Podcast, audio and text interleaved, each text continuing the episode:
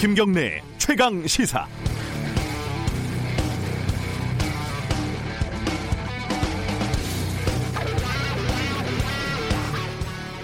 지금으로부터 정확히 200년 전인 1820년 인도에서 생겨난 풍토병 콜레라가 중국을 거쳐서 이듬해 조선에 들어왔습니다.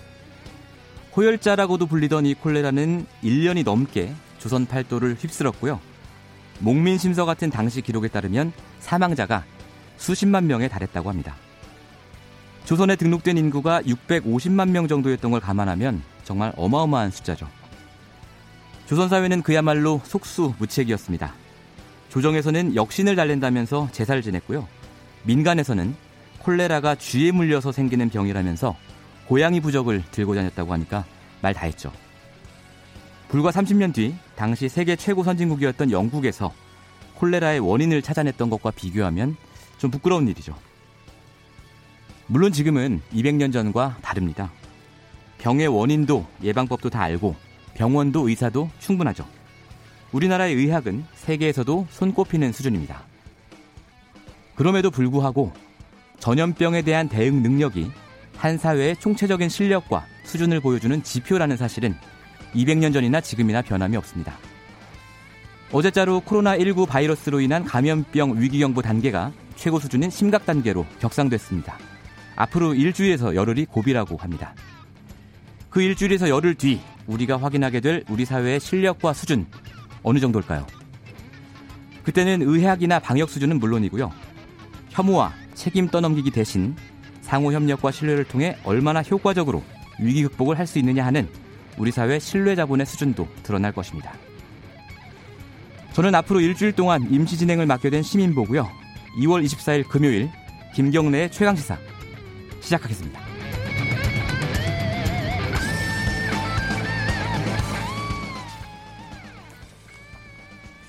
제 날짜를 좀 잘못 말씀드렸네요. 오늘은 2월 28일, 2월 24일 월요일입니다.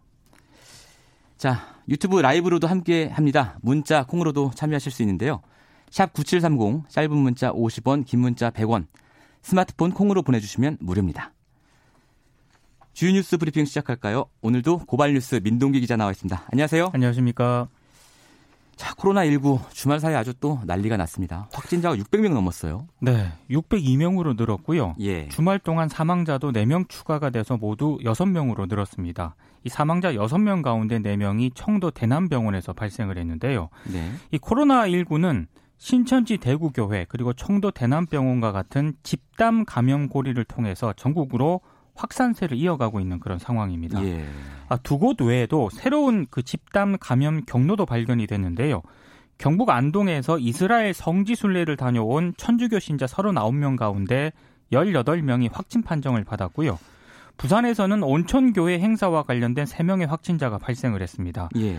경기 김포시에서는 16개월 된 여아가 확진자로 판명이 됐는데요. 아이고야. 이 여아는 지난 21일 확진 판정을 받은 김포고주 30대 부부의 자녀로 예. 예. 현재까지는 최연소 확진자입니다. 부부가 대구에 다녔다고 그렇습니다. 있죠. 예. 아, 정부가 앞으로 이제 일주일에서 열흘 사이를 중대 고비로 판단을 하고 있는데요. 정은경 방역대책본부장은 현재 가장 중요한 것은 대량 발생의 위험이 되고 있는 신천지 교회 관련 신도들과 그 가족들 그리고 밀접 접촉자들이 조기에 진단이 돼서 2, 3차 전파를 일으키지 않게 하는 것이다.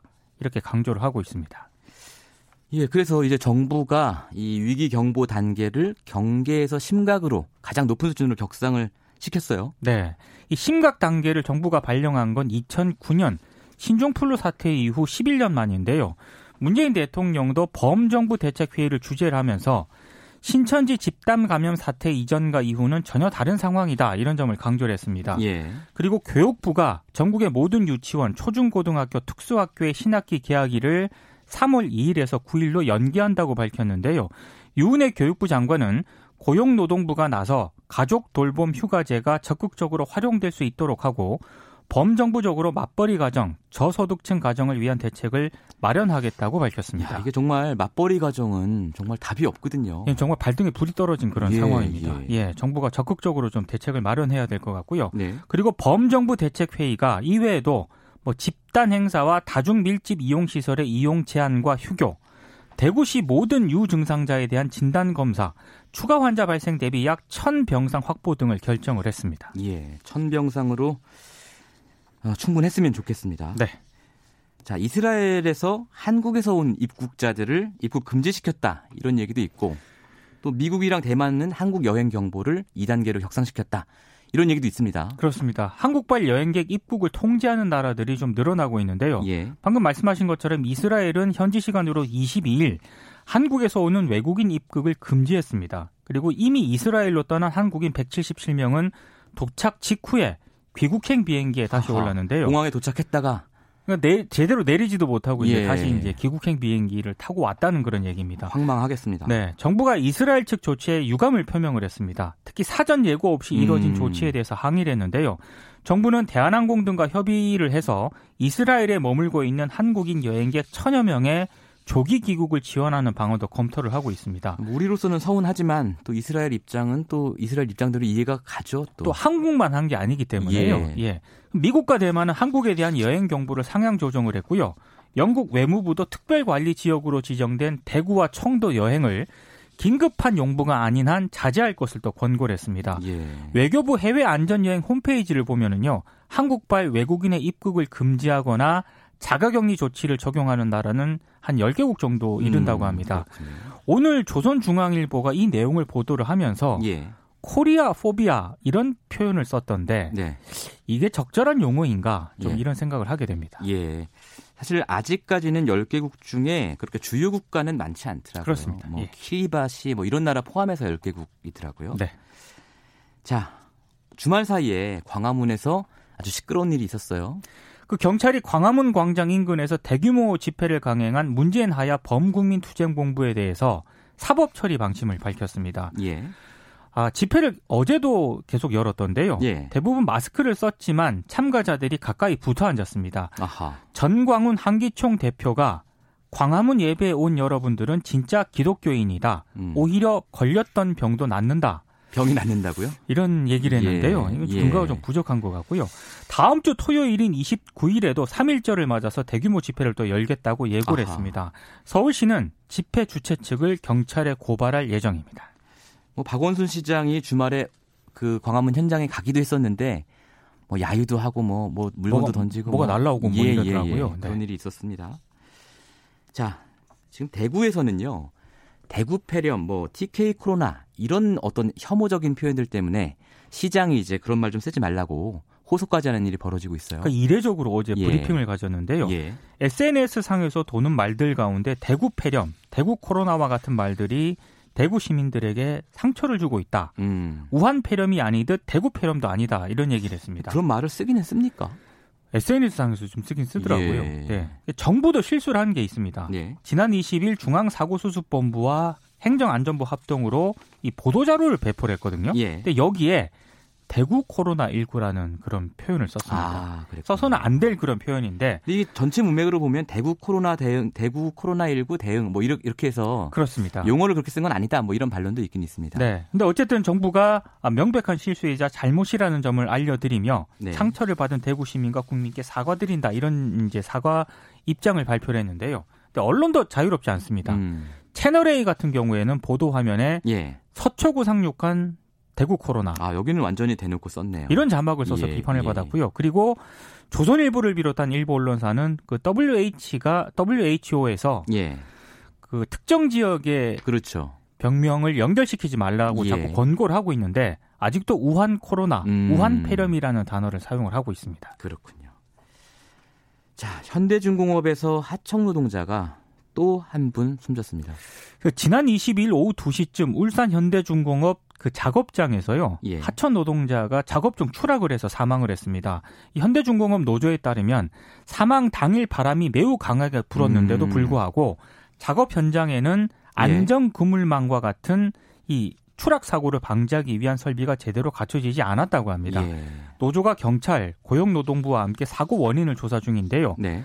어, 추락한 그 사망한 노동자를 포함, 포함한 작업자 예. 세 3명이 예. 일개조로 합판 조립을 하던 가운데 미처 고정되지 않은 합판을 밟으면서 아하. 떨어진 것으로 추정을 하고 있습니다. 김용균법 때문에 네. 지금 처벌이 강화되긴 했지 않습니까?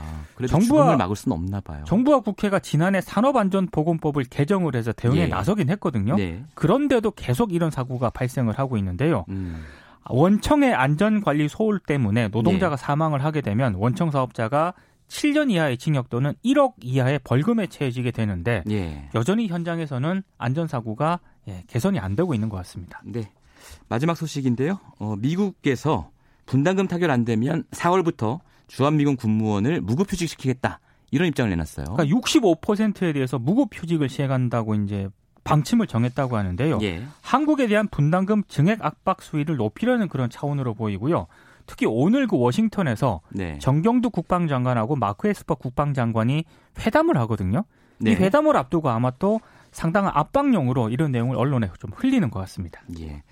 뭐 아쉬우니까 저희 정치권 소식 하나 간단하게 좀 정리 좀 하고 갈까요? 더불어민주당이 오늘 총선 지역구 후보 결정을 위한 1차 경선에 돌입을 합니다. 예. 오늘부터 26일까지 3일 동안 치러질 예정이고요. 경선의 시작이군요. 그렇습니다. 그리고 미래통합당이 김용태 의원을 예. 서울 구로울에 공천을 했는데요. 어허. 윤건영 전 청와대 국정기획상황실장이 출마를 선언한 곳이고요. 예. 그리고 청와대 민간인 사찰 의혹을 제기한 김태우 전 수사관 있지 않습니까? 예. 서울 강서울에 공천을 했거든요. 오. 진성준 전 청와대 정무기획비서관이 후보로 나선 곳입니다. 김용태 의원 같은 경우는 사실 어, 기존의 지역구를 굉장히 관리를 잘해왔다 이런 평가를 들어왔는데 양천인데 예. 네, 과감하게 옮긴 것 같습니다. 그러네요. 예. 국민의당이 예. 어제 중앙당 창당대회를 열고 당 대표의 안철수 전 의원을 추대했는데요. 예. 이번 주부터 인재 영입 인사들을 발표한다는 계획입니다. 음, 그렇군요. 자, 뉴스 브리핑 고발뉴스 민동기 기자였습니다. 고맙습니다. 고맙습니다. 자, KBS 1라디오 김경래 최강 시사 듣고 계신 지금 시각은 7시 32분 지나고 있습니다. 최강 시사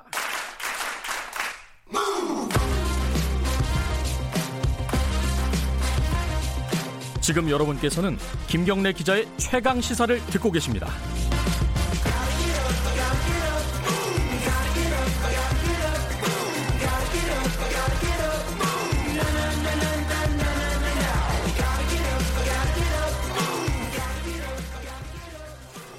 네.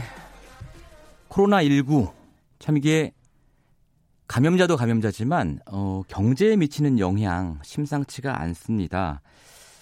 어, 과거에 메르스 사태 때도 사실은 경제에 미친 영향이 굉장히 컸었습니다. 당시에 분기 성장률을 굉장히 몇 퍼센트 포인트 깎아 먹을 정도로 심각한 상황이었는데요. 어, 우리 내수 경제는 당연히 타격이 있고요. 이게 지금 국제적인 현상이 아니기 때문에 세계적으로도 큰 영향을 받고 있습니다.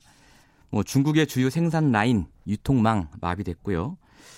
우리 중간재, 소비재 모두 직격탄을 맞고 있습니다. 뭐 전자, 운송 장비, 기계 화학 등의 산업도 타격이 있겠죠.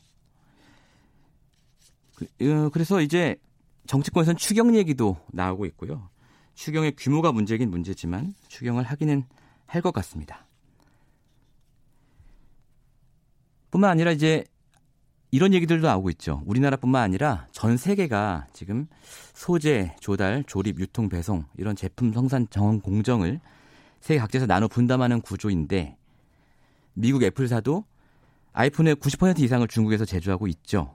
이걸 이제 글로벌 가치 사슬 체인 이렇게 부르는데요. 이것도 이번 기회에 바꿔봐야 된다는 얘기가 나오고 있습니다. 어, 코로나19가 우리 경제에 미치는 영향에서는 잠시 뒤 우리 2부에서 어, 더 다루도록 하고요. 일단 지금은 어, 코로나 얘기를 좀 더 해보겠습니다. 지난주 31번 환자 발생한 이후에 전국 곳곳에서 신천지발 확진자 급속하게 늘어나고 있죠. 현재 코로나19 국내 확진자가 602명, 사망자 6명인데요. 지역사회 확진자가 계속 증가할 것이 우려가 되고 있는 상황입니다. 가장 중요한 곳, 어, 인구 천만이 살고 있는 수도 서울이죠. 수도 서울의 감염병 대비 태세를 한번 살펴보겠습니다. 서울이 뚫리면 걷잡을 수 없는 상황이 벌어질 테니까요.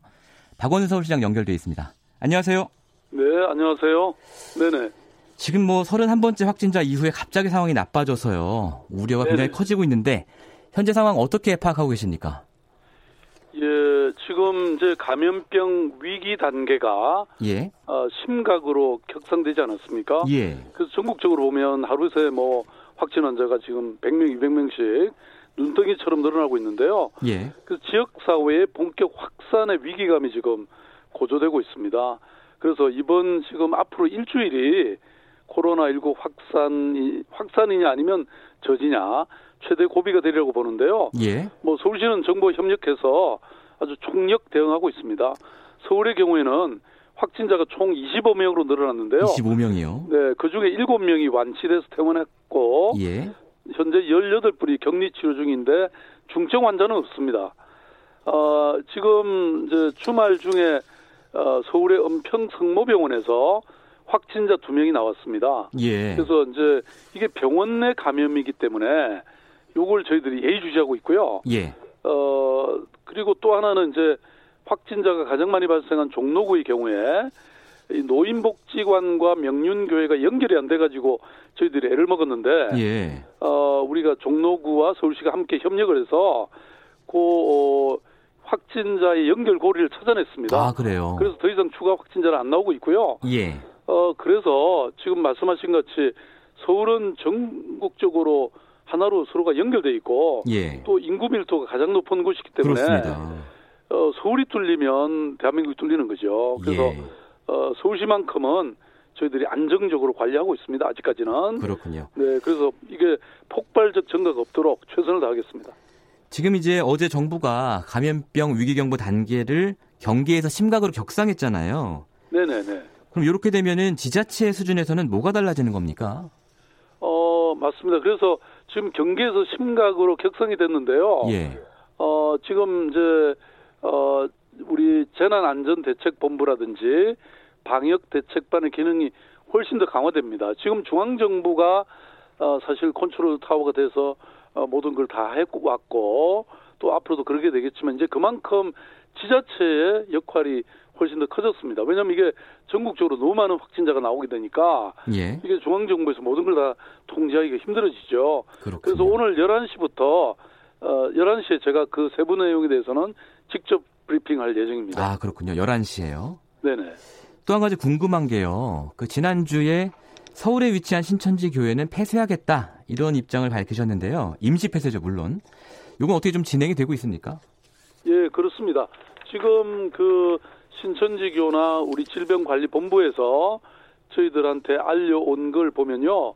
170개소가 있습니다. 그래서 요 신천지교와 또 그 부속기관의 어, 목록과 주소를 저희들이 전수조사를 해서 아, 지금 다 폐쇄하거나 방역 조치를 거의 완료하고 있습니다. 예. 근데 문제는 지금 이게 어 현재 이 어, 신천지교가 전국적 확산에 지금 아주 핵심 역할을 하고 있지 않습니까? 네네. 그런데 신천지교의 특성상 굉장히 은밀한 장소와 또 음. 은밀한 그 모임을 계속하고 있다는 제보도 있고 아, 그래요? 그래서 이 부분에 대해서는 저희들이 어 그 명단이나 이런 거를 예. 내부 제보거나 아니면 뭔가 압수수색을 통해서라도 예. 확보하는 것이 지금 굉장히 기묘해 보입니다. 아, 그럼 아직 예. 그 명단 파악, 전수 파악은 아직 안 된 거군요. 아니 저희들이 파악한 걸로는 예. 그러니까 그쪽에서 알려온 거라든지 예. 우리 질병관리본부에서 알려온 걸로는 저희들이 어, 다 하고 있는데 음. 어, 아까도 말씀드린 것처럼 만에 하나 우리가 모를 수 있는 부분이 있기 때문에. 예, 그 부분은 지금 좀 경찰의 압수수색이라든지 예. 이런 방법으로라도 확인해야 된다. 왜냐하면 지금 이 신천지 교회 어, 지금 집회에 참석했던 사람들이 수백 명이 지금 감염되고 있지 않습니까? 예. 거기에 한 명이라도 이게 빠져나가게 되면 예. 또그 사람을 통해서 또 감염이 될 가능성이 많기 때문이죠. 예. 협조는 잘 되고 있습니까? 신천지 교회 쪽이랑? 어, 지금 협조하겠다고 하고 예. 알려고는 있습니다만은 저희들이 여기에만 어, 의존할 수는 없죠. 예. 한편에서는 뭐 감염병 감염병이지만 어제 뭐 신천지 쪽에 입장 발표도 있었습니다만 본인들이 최대의 피해자다 이런 입장을 밝혔죠. 그래서 이제 이게 뭐 특정 종교 탄압이다 혹은 특정 종교에 대한 혐오다 이런 지적도 있는데 이 지적은 어떻게 보십니까? 지금 우리가 맞서 싸우고 있는 것은 코로나19라는 감염병이지 특정 종교가 아닙니다. 신천지교이기 때문에 폐쇄한 것이라기보다는 신천지교가 바로 이 전국적 확산의 진원지가 되고 있기 때문에 우리가 여러 법률에 따라서 선제적 폐쇄와 또 즉각적인 방역이라는 예. 그런 행정 조치를 하고 있는 것이죠. 예. 아까 말씀드린 걸 잠깐 저희가 확인하면 신천지 명단 공식 명단은 지금 파악이 되었는데 공식 네. 명단 외에 어떤 다른 또 신도가 있을 수 있고 다른 모임이 있을 수 있기 때문에 그 부분 더 파악하고 계시다 이런 말씀이시죠? 그렇습니다. 알겠습니다. 그렇습니다. 네. 주말 사이에 좀, 좀 불미스러운 일이 있었습니다. 그, 광화문, 광화문 광장에서 한기총 전광훈 목사가 이끄는 범투본 집회, 여기 현장에 가셨잖아요. 그렇습니다. 제가 뭐 보니까 욕설도 많이 들으시고 또 뭘 던지는 사람도 있고 뭐 이런 걸 봤는데요. 어땠습니까? 가- 다녀오신 뒤에. 그러니까 이분들이 그 특히 정광훈 목사라는 분이 걸려도 애국이다. 걸렸던 병도 낫는다. 저는 온전한 정신을 갖고 있는지 의심스럽고요. 예. 지금 현재 이 비상한 상황, 중차대한 상황에서 이런 대규모 집회 참석하는 게 지금 나 혼자만의 문제가 아니지 않습니까? 예. 어, 그 중에 한 분이라도 이 코로나19 위험에 노출되면 결국 타인의 건강과 생명도 위협할 수 있는 거거든요. 그래서 지금 어, 감염병 전문가들이 입을 모아서 예. 서로가 서로를 보호하는 차원에서도 사회적 거리두기를 해야 된다. 음. 이런 얘기를 하고 있고 그래서 지금 뭐 서울시도 대규모 인원이 모이는 이런 어떤 집회나 행사를 거의 지금 취소하거나 연기하고 있거든요. 예. 그래서 이게 나와 내 가족 또 이웃을 그런 안전과 생명을 지키는 일에 전 사회가 지금 역량을 집중할 때입니다. 서울시는 이제 집회 주최 측을 경찰에 고발하겠다 이런 입장까지 밝히셨는데 여전히 이 범투보는 다음 주 토요일 29일에도 대규모 집회를 열겠다고 예고를 하고 있어요. 어떻게 대응하실 겁니까? 뭐 저는 절대로 그런 일이 어, 있도록 해서는 안 된다. 예. 막아야 된다 이런 생각을 갖고 있고요. 뭐 서울시 차원에서는 이 감염병 법이 있는데요. 이 법에 따라서 300만 원 이하의 벌금에 처할 수 있다 이렇게 돼 있습니다. 예. 그래서 당연히 고발 조치하고 이 벌금을 매길 생각이고요. 예. 어 그리고 이런 그 임원들을 고발 조치하고 음. 그리고 이 참가자들에 대해서도 수사를 의뢰하겠습니다. 근데 이제 문제는 예. 이것만으로는 한계가 있기 때문에 예. 우리가 서울지방경찰청에 요청해서 아예 이런 집회가 불가능하도록 아. 어, 해산할 수 있도록 어, 할 생각입니다. 왜냐하면 이게 지금 이런 상황에서 이 어, 이런 집회를 또 예. 이렇게 정말 시민의 안전을 위해서도 어, 국민의 건강을 위해서도 지금 이건 용납할 수 없는 지금 비상한 상황이라고 저희들은 판단하고 있습니다. 그럼 돌아오는 토요일에는 물리적인 충돌의 가능성도 배제할 수 없겠네요. 지금 뭐 어, 공권력을 행사해서라도 예. 어, 이런 집회는 용납할 수 없다고 저는 봅니다. 예. 과거에 뭐 있었던 이 차벽 논란이라든지 뭐 과잉 대응 논란 이런 게 걱정되기도 하는데요. 지금 상황은 그것이 뭐 일반적인 상황이 아니지 않습니까? 예. 저는 늘 그 인권 변호사로서 집회와 시위의 자유가 헌법상의 굉장히 중요한 권리라는 것은 잘 알고 있습니다. 어, 그렇지만 이러한 권리가 지금 어, 초 국가의 지금 초 비상 상황에서 어, 제한하는 것은 또 당연한 일이라고 생각하고 있습니다. 알겠습니다. 또 한 가지 여쭤보고 싶은 게요. 어, 지금 뭐 서울도 마찬가지입니다. 이제 서울 소재 대학교 다니는 중국인 유학생들이 뭐 대거 입국할 예정인데요. 과거에 이제 코로나19 초기 때 중국인 입국 규제를 해야 된다 이런 여론이 있었지 않습니까? 지금도 야당에서는 어, 그때 실기했다라는 비판이 있는 게 사실이고요. 어떻게 보십니까? 중국인 입국 금지의 문제는?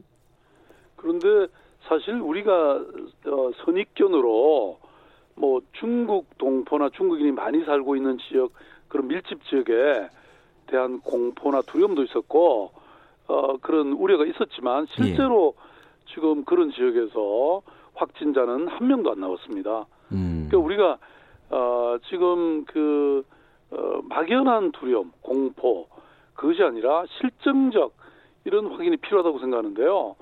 어, 사실 지금 우리 앞에 두려움은 감염병이지 이런 그 이런 또 혐오나 이런 게 영원히 남을 수 있다고 생각하거든요. 예. 감염병에는 국경도 지역 경계도 없습니다. 그래서 이런 무심코 던진 혐중 발언이라든지 이런 것이 예. 두고두고 그들에게 상처가 되는 법이거든요. 음. 뭐 신천지교 확진자도 저는 마찬가지고 대구에 대한 발언도 마찬가지라고 생각합니다. 예. 그래서 지금 우리가 중요한 것은 온 국민이 단합돼서 이런 코로나19라는 감염병 위기를 극복하는 것이고 또 어려운 때일수록 역지사지의 태도가 중요하다고 생각합니다. 예. 지금 뭐 우리 국민의 불안과 공포 우리가 다 잘 이해하고 그래서 정부와 서울시가 또전 지자체가 하루라도 빨리 위기 상황을 종식시키기 위해서 최선을 다하고 있지 않습니까? 우리 정부를 믿고 함께 해주시는 게 필요하다고 봅니다. 예, 그러면 그 당시에도 중국인 입국 규제는 안 했던 게 옳다 이렇게 보시는군요. 지금 우리가 그러니까 어, 이런 그 감염병이 돌면요, 본래 어느 특정 집단이나 특정 사회를 공격하고 희생양으로 삼으려는 그런 어, 태도가 그런 또 흐름이 있게 돼 있습니다. 예. 그러나 예. 그것이 감염병을 막는 어, 자세는 아닙니다. 우리는 이미 에, 사스나 메르스나 이런 많은 경험이 있지 않습니까? 아니 서울에 지금 그 당시 메르스 때 얼마나 심각했습니까? 그러면 중국이 북경이 서울 시민 또 대한민국 국민 막았습니까? 예, 알겠습니다. 네, 저는 그걸 묻고 싶습니다. 네, 마지막 질문인데요. 최대한 대비는 하고 계시겠지만 이 감염병이라는 게 통제하는 게 말처럼 쉬운 일은 아니잖아요. 네네. 혹시 만약의 상황에 대비한 서울시의 플랜 B 뭐가 준비되어 있습니까? 네, 저희들은 사실 이미 이 심각 단계를 대비해 가지고 이미 어, 진료 체계, 병상 확보 뭐 이런 거 다 준비를 마친 상태고요. 예. 어, 예를 들어서 5단계를 저희들이 준비하고 있고. 아, 5단계요? 예, 그래서 예. 지금 병상의 경우에도 마지막 4단계 되면 아, 5, 5단계가 되면 시립병원 3개소, 보라매 병원, 동부병원, 북부병원에 입원 환자를 다른 인근 병원으로 전부 음. 전원시키고 예. 총 565개의 병상을 확보해서 예. 코로나 환자 치료에 집중할 수 있게 이렇게 준비를 다 만들어 놨습니다. 어, 그런데 이제 뭐 저희들의 준비도 물론 중요하지만 예. 좀 전에 말씀드린 것처럼 시민들 국민들의 참여와 협력이 가장 절실합니다. 뭐 개인 위생을 강화하는 것은 예. 물론이고요. 이런 밀접 접촉이 가능한 행사나 집회를 자제하는 것 어, 이런 것이 네. 어, 위기의 터널을 빠져나가는 원동력이 되게 돼 있습니다. 알겠습니다. 오늘 말씀 잘 들었습니다. 감사합니다. 네, 감사합니다. 지금까지 박원순 서울시장이었습니다. 김경래 최강 시사는 짧은 문자 50원, 긴 문자 100원인 문자번호 샵 #9730 무료인 어플 콩으로 참여하실 수 있습니다. 유튜브 라이브로도 함께합니다.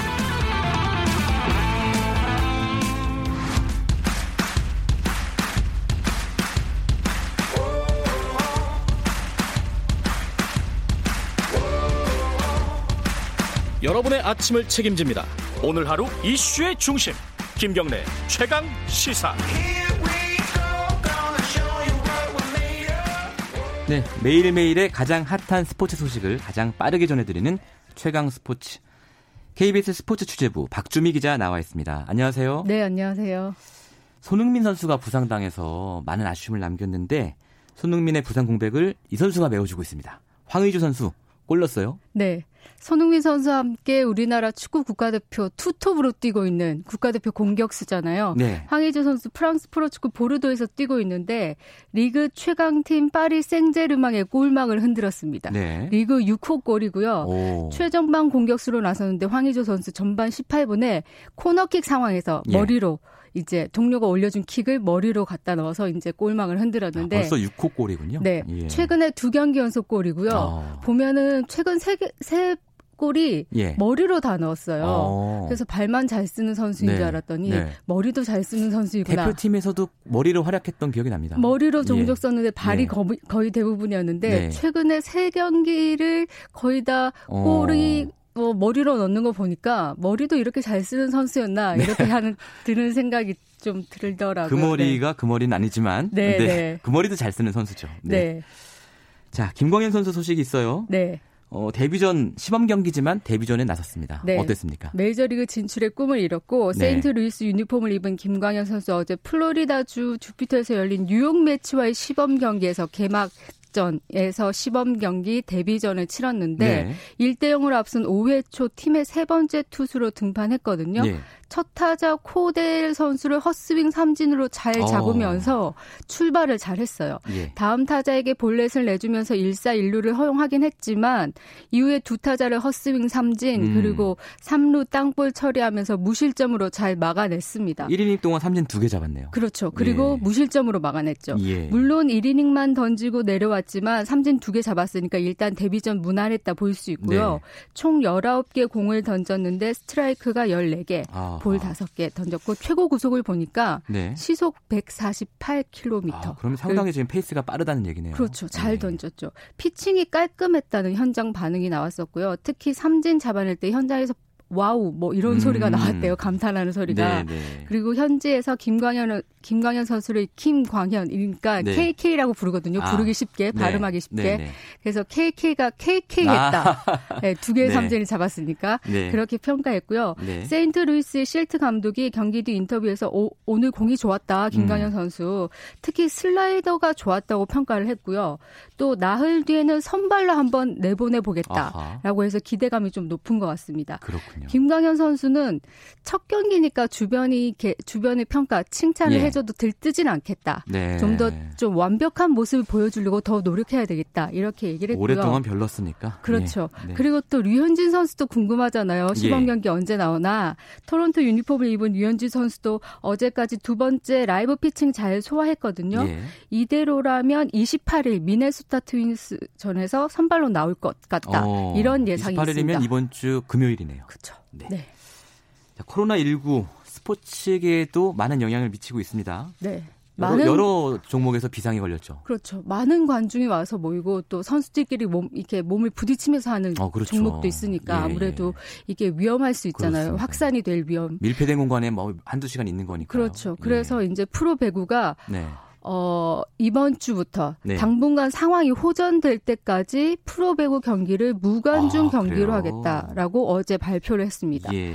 이미 여자 프로농구는 지난주부터 무관중 경기로 치러지고 있고요. 네. 남자 프로농구는 모레쯤에 긴급 이사회를 열어서 이제 무관중 경기 검토할 계획인데요. 네. 당장 이번 주 28일에 개막하는 프로축구 K리그도 네. 원래는 어 대구와 포항에서 열리는 경기만 일정을 좀 조정을 했는데 네. 리그 전체를 좀 연계해야 되는 것 아니냐. 아하. 이렇게 검토를 할 계기고요. 프로야구도 아마 시범 경기 일정 이런 것들이 네 고려할 것 같습니다. 네. 지금까지 KBS 스포츠 취재부 박주미 기자였습니다. 고맙습니다. 네, 감사합니다. KBS 1라디오 김경래 최강시사 1부는 여기까지고요. 시민보가 진행하는 김경래 최강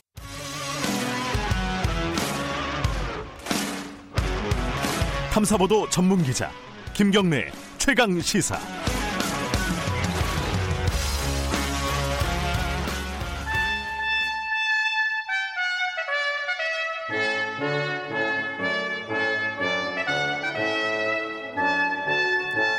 네, 매주 월요일 박지원 의원님과 함께하는 고품격 본격 정치 토크.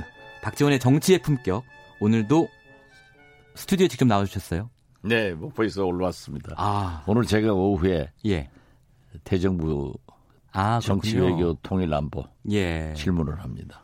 어, 굉장히 뭐 예. 정치 외교 통일 안보가 아니라 네. 코로나 질문을 할 것 같아요. 그렇겠 목포에 가보시니까 좀 어떠세요? 코로나 목포는 그래도 코로나로부터는 안전한 상황이죠. 아직은, 아직은 괜찮고 예. 목포 그 김정식 시장이 잘 아주 어. 강화된 그런 어. 대처를 해서 저는 오히려 서울에서 가서 너무 과잉 대처하는 것 아니냐 예. 이렇게까지 얘기를 했지만은 철저히 대처를 해서 음. 지금 현재까지는 청정 지역입니다. 잘 지켜나가야죠. 목포도 이제 중국인들이 많이 오는 곳인데 괜찮네요.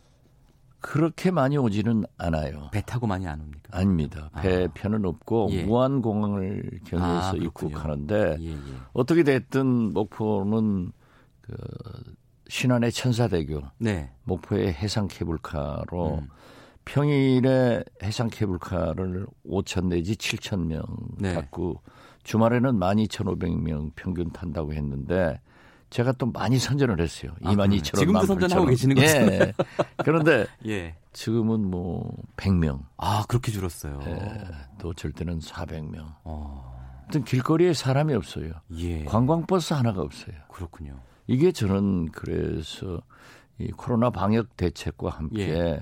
맨 먼저 음. 추경을 해서 민생 경제를 보살피지 않으면 예. 경제 폭망이다. 어. 추경 얘기 뭐 이왕 하셨으니까 지금 민주당 이인영 원내대표가 어제 기자회견에서 뭐 3조 4천억의 예비비는 신속 집행하고 추경도 이제 편성해서 빠른 시일 내에 제출해 달라 정부에 요청을 했는데 이거 어떻게 미래통합당에서 받을 거라고 보세요? 받아야죠. 음.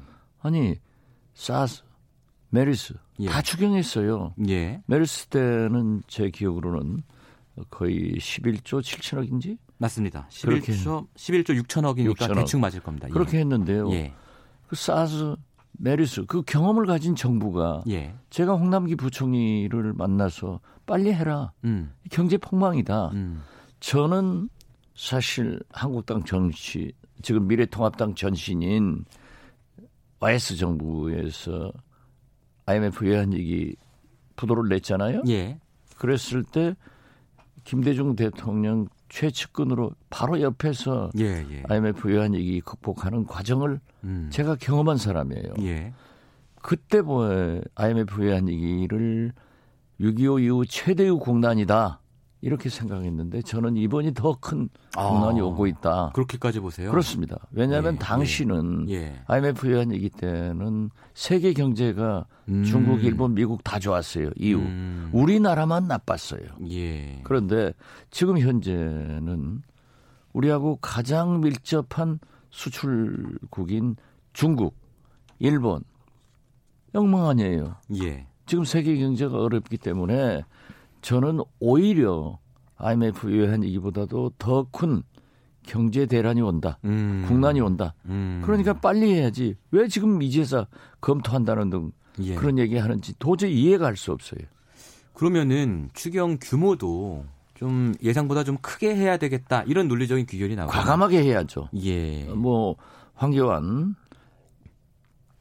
미래통합당 네. 저 뭐죠? 미래통합당 미래, 통합당 예, 예. 대표가 혈세는 함부로 쓴다고 야단을 쳤다가 예. 이제는 하자 이렇게 음. 하더라고요. 그거 잘하신 음. 거예요. 네. 지금 저는 혈세를 아 국민들이 내가 세금을 낸 게 이런 때 음. 국가로부터 돌려받고 네. 혜택을 받으려고 냈구나 할 정도로 과감하게 해야 됩니다. 음. 이건 보통 심각한 게 아니에요. 거듭 말씀드리지만은 제가 예. 2만 2천 원, 1만 8천 원 하던 해상케이블카도 안 타지만은 예. 식당, 예. 관광버스 한 대가 없어요. 어허. 엉망입니다. 그럼 대략 숫자로 말씀하신다면 몇 조 정도? 제가 글쎄 뭐 예. 경제 전문가가 아니기 때문에 모르지만은 예. 예비비 주출도 해야지만은 음. 저는 과감한 에, 추경을 해야 된다. 네. 그 숫자를 제가 제시할 수는 없을 최소한 이제 메르스 때보다는 더 커야 된다. 이렇게 그렇죠. 훨씬 커야 돼요. 그때 11조 했으니까 네. 지금 20조 뭐 이렇게. 그때는 우리가 네. 금융 문제만 해결하면은 수출할 수 있었지만은 예. 지금은 수출 모든 것이 다 끝났잖아요. 예. 제가 중기부 박영선 장관으로부터 얘기 들었는데 예. 이제 소상공인 음. 여기에 2,500억을 풀었어요. 그래요? 그게 예. 지금 동났대요. 아, 벌써요? 예. 그런데 예. 실제로 보면은 지금 지역에 예. 소소소소 성공인 진짜 어. 그 조그만 식당 같은 건 어떻게 해요? 그렇죠. 그러한 것을 신청할 방법이 없어요. 예. 그 어쨌든 돈을 빌려주는 거잖아요. 근데 그렇죠. 이미 다 소진됐다는 얘기예요. 예. 어허. 그런데 뭐 지방에 내려보지도 예. 않고 예. 이렇게 됐는데 예. 저는 이건요.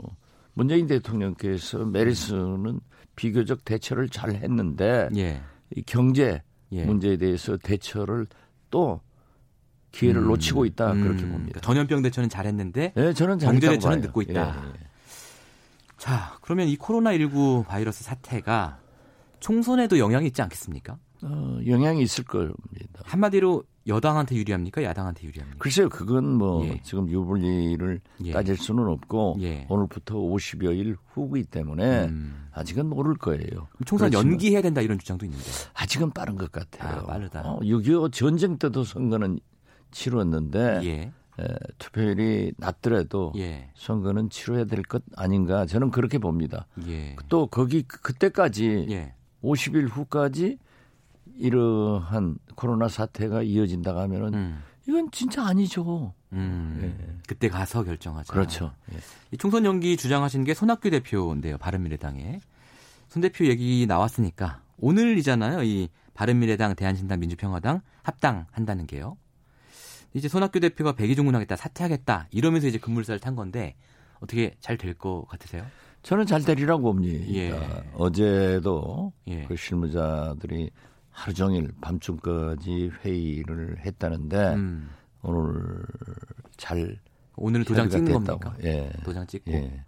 그러면 의원이 몇 명 정도 되나요? 글쎄요, 지금 현재로 보면은 아마 참여한 예. 의원이 19분? 19분. 네, 그 정도. 가스로 교섭단체 못 미치는. 만약에 네. 지금 현재 예, 예, 무소속에서 참여를 하고 있는 분들이 네. 우선 이 통합에 음. 참여를 하면은 자동적으로 되지만은 예. 만약에 통합에 참여, 참여하지 않고 네. 원로의 교섭 단체만 참여를 네. 해준다고 해도 되지만 음, 음, 음. 한 사람이라도 나가면은 무너지는 거고요. 무너지죠. 자 이렇게 통합을 이제 한다고 했을 때 이제 총선 국면에 들어가면 특히 뭐 호남 지역 같은 경우에 민주당하고의 선거 연대 뭐 이런 얘기가 나올 수밖에 없을 것 같은데 제가 그걸 주장을 했는데요. 예. 민주당이 안 한대요. 안 한대요. 안 하면 가능해 안 해야죠. 각자 싸우는 겁니까? 민주당 오만해요. 두고 보세요. 음. 지금 어떻게 됐든 박형준 네. 교수가 추측이 돼 가지고 네. 보수 대통합한다 네. 했을 때 저는 절대 안 된다.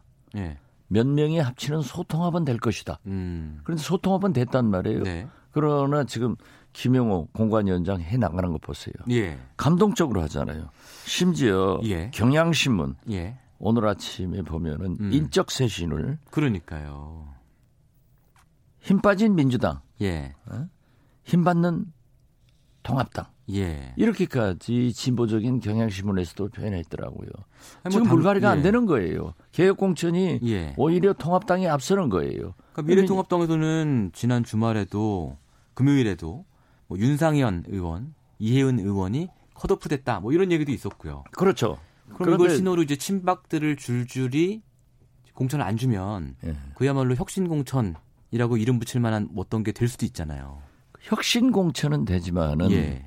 제가 일찍부터 주창해온 그분들이 나가서 음. 박근혜 당 만들어요. 아하. 그러기 때문에 나는 또 갈라진다. 또 갈라진다 이거죠. 예. 이미 정종섭 의원을 중심으로 해서 한국 경제당을 예. 음, 만든다. 예. 이런 보도가 나왔더라고요. 음흠. 필연코 나오는 거예요.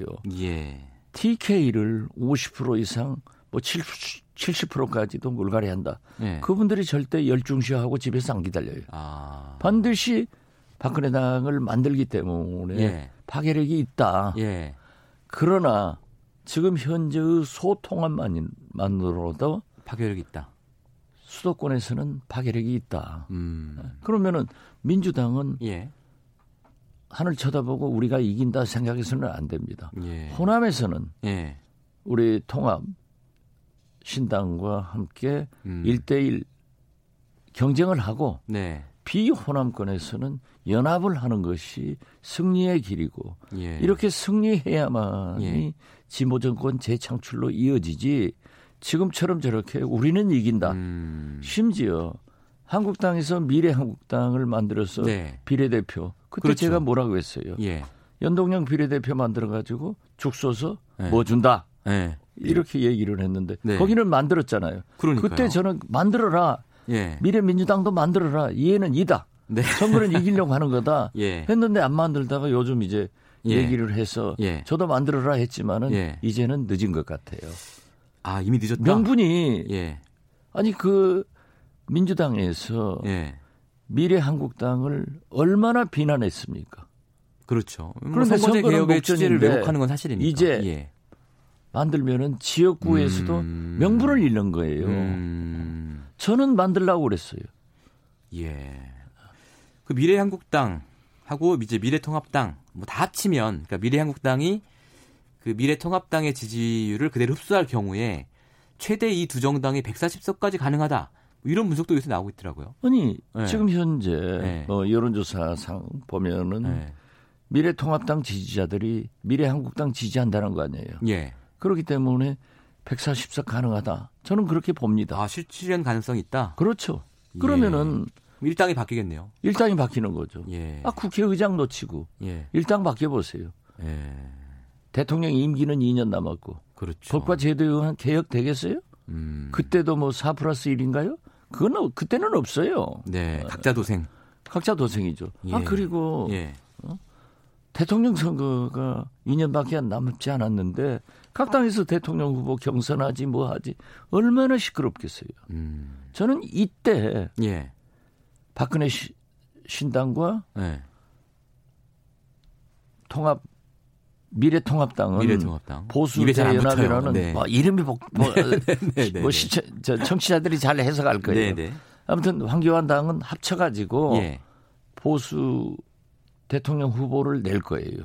음. 이때 저는 박근혜의 영향력이 바로 난다. 아 다시 살아난다. 그렇죠. 예. 이번 총선에서도 살아나지만은 예. 대통령 후보 때좀 예. 심하게 말하면은 박근혜가 보수의 대통령 후보를 지명할 수도 있다. 음. 그렇게까지 저는 봅니다. 이게 오. 보수가 보통 문제가 아니에요. 근데 지금 보십시오. 박근혜 대통령이 지명한 보수 후보를 유권자들이 또 지지할까요? 그거 그렇게만 되면은 우리가 이기는 거죠. 아, 진보가 이긴다. 희망사항이시군요. 약간. 희망사항이죠. 네. 아니 그러고 그런 실제로 나와요. 어허. 지금 보십시오. 아 이 코로나로 전 국민이 심지어 유치원 어린이집도 다 예. 문 닫고 예. 천주교에서는 미사도 안 하고 예. 일부 기독교에서도 굉장히 제한적으로 하는데 예. 전광훈 목사 태극기 부대들 보세요. 예. 광화문에서 집회하잖아요. 예. 음. 이러한 음. 지독한 세력들한테 그만큼 단결력이 강한 집단이기 그렇죠. 때문에 그 무시해서는 아. 안 돼요. 아, 그러니까 저는 우리가 통합 진보 예. 3당이 통합해서 1대1 호남에서는 음. 하자. 음. 그리고 비, 특히 네. 수도권에서는 네. 1대1이라 연합을 네. 해도 하면은 예. 이길 수 있죠. 음. 그래서 보수 소통합은 네. 수도권에서는 영향력 발휘하지만은 네. 영남에서는 음. 박근혜 당이 영향력 발휘할 것이다. TK 지역에서. 그렇죠. 예. 아, TK 지역에 하면은 PK도 군데군데 나올 거예요. 아 정말요? 그렇죠. 충청권도 나올 거예요. PK 지역에서는 기존의 미래통합당을 지지하지 않겠습니까? 박근혜 당보다는? 글쎄요. 어. 저는 아니 그러니까 예, 예. 물론 TK처럼 강하지는 않지만은 예. 충청권이나 BK권에서는 예. 몇 개석은 박근혜 당이 강할 것이다. 아하. 그렇게 봅니다. 자, 지금 굉장히 어, 보수 쪽에 유리한 선거 전망을 하시면서 어, 정신 차리라 이거예요. 예. 그러니까 비례민주당도 만들고 선거연대도 하고 뭐 할 수 있는 건 다 해야 된다 뭐 이런 말씀이시네요. 지금 현재 예. 비례민주당은 거듭 말씀드리지만 저도 네. 강력하게 만들어라. 아 이미 아. 예, 만들어라 했는데 민주당에서 이렇게 예. 미래 한국당을 비난하고 우리는 그런 일을 하지 아, 않는다. 그래서 명분이 없어지는 거예요. 지금은 실기했다 이렇게 보시는 저는 실기했다고 봅니다. 예. 그러나 민주당이 결정할 문제지. 예. 민주당과 경쟁을 예. 제가 걱정할 문제는 아니다. 단 우리 예. 진보 세력이 예. 지리멸렬하면 절대 안 된다. 예. 예. 아니 지금 예. 민주당이 일당돼 가지고도 네. 우리 당이 안 도와주면 아무것도 못 하잖아요. 그랬죠. 예, 네. 과반이 안 되니까. 과반도 예. 안 되고. 예. 그러면은 어떻게 되겠어요? 예, 알겠습니다. 총선 얘기 조금만 더 해보면요. 지금 뭐 대진표가 쏙쏙 나오고 있어요. 저희 뭐 대진표 몇 개 불러 불러보고 예. 어느 쪽이 유리한가 이거 빨리 스피드 퀴즈처럼 한번 해볼까요?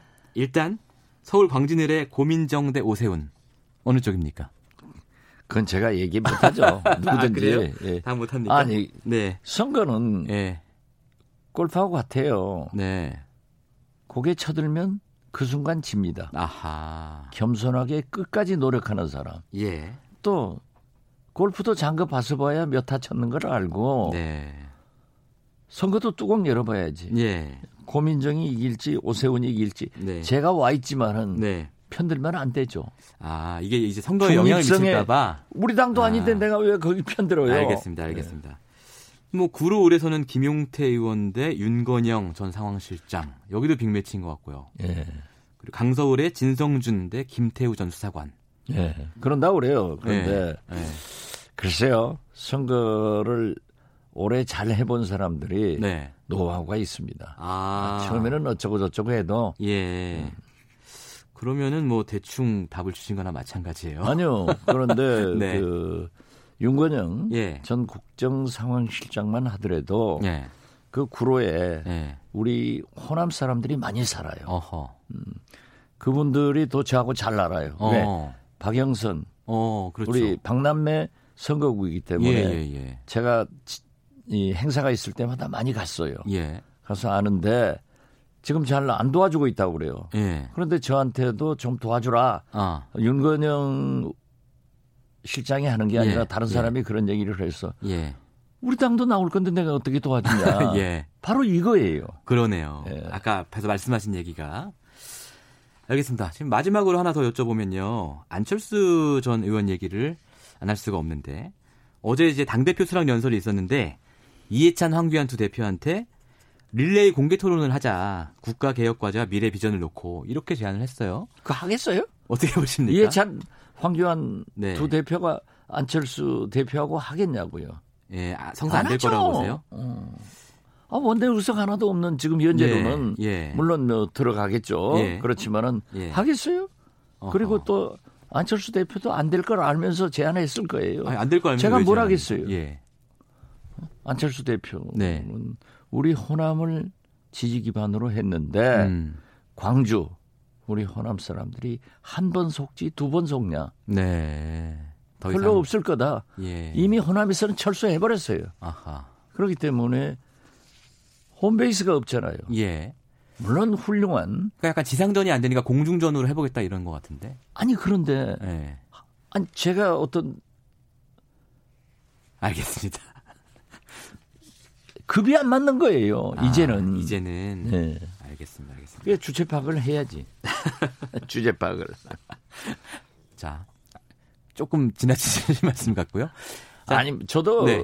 그 안철수 대표는 어떻게 됐든 21세기 예. 4차 산업혁명에 네. 부합한 정치 지도자이지만은 네. 실패한 거예요. 아, 이미. 네, 그리고 창당을 했지만은 예. 자꾸 내려가잖아요. 알겠습니다. 올라올 기미가 없는 정당이에요. 돈 놔두면 안 될 것 같습니다. 오늘 말씀 여기까지 듣겠습니다. 예, 감사합니다. 감사합니다. 정치의 품격 박지원 의원이었습니다. 공정하고 깊이 있게 오늘 하루 이슈의 중심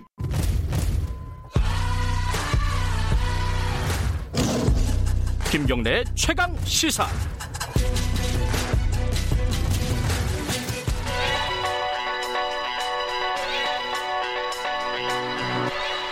최강 시사 최한수의 눈. 네, 매주 월요일 경제 현안에 대한 색다른 시선을 공유하는 최한수의 눈. 최한수 경북대 경제통상학부 교수 연결돼 있습니다. 안녕하세요. 예, 안녕하세요. 뭐 제일 걱정되는 게 역시 코로나 19가 경제에 미칠 영향입니다. 예, 예, 그렇습니다. 예. 뭐 이게 뭐 우리나라만 그런 것도 아니고요. 세계 경제가 영향을 받을 것으로 보이는데 예. 이게 좀 효과 예측한 자료 같은 게 좀 나와 있습니까? 어, 최근 들어 이제 나오고 있는데요. 예. 사실 일단 결론부터 말씀을 드리면 숫자는 사실 큰 의미가 제가 보기에는 없어요. 아. 왜냐하면 이게 지금 진행 중인 사건에 대한 예측이잖아요. 예. 그러니까 사실 예측은 원래 다 틀리는데 예. 더군다나 진행 중인 사건에 대한 예측은 틀리지 맞는 경우가 많지 않습니다. 예. 다만 우리가 예측할 수 있는 건다한것 같아요. 첫 번째는 일단 장기적인 어 그다음에 글로벌 경기 침체로까지 가지는 않을 것 같다. 아직까지는. 아 그래요. 다행입니다. 예. 예 그러나 단기적으로는 적어도 중국의 경제 성장에는 부정적이다. 음. 특히 1분기의 경제 성장률은 예상보다 굉장히 낮을 거다. 그래서 예. 수치가 나온 게 하나 있는데 뭐 예컨대 어 6.0%를 예측했던 게 있어요. 근데 이제 한 10% 정도 하락해서 5.4까지 아. 하락할 거다. 이게 이제 대충의 글로벌 기관들의 예측이고요. 근데 중국이 5.4%라는 거는 그쵸. 예. 굉장히 충격적인 수치 아닙니까? 아, 그쵸. 그 높지 않죠. 그러니까 예. 아마 한 예.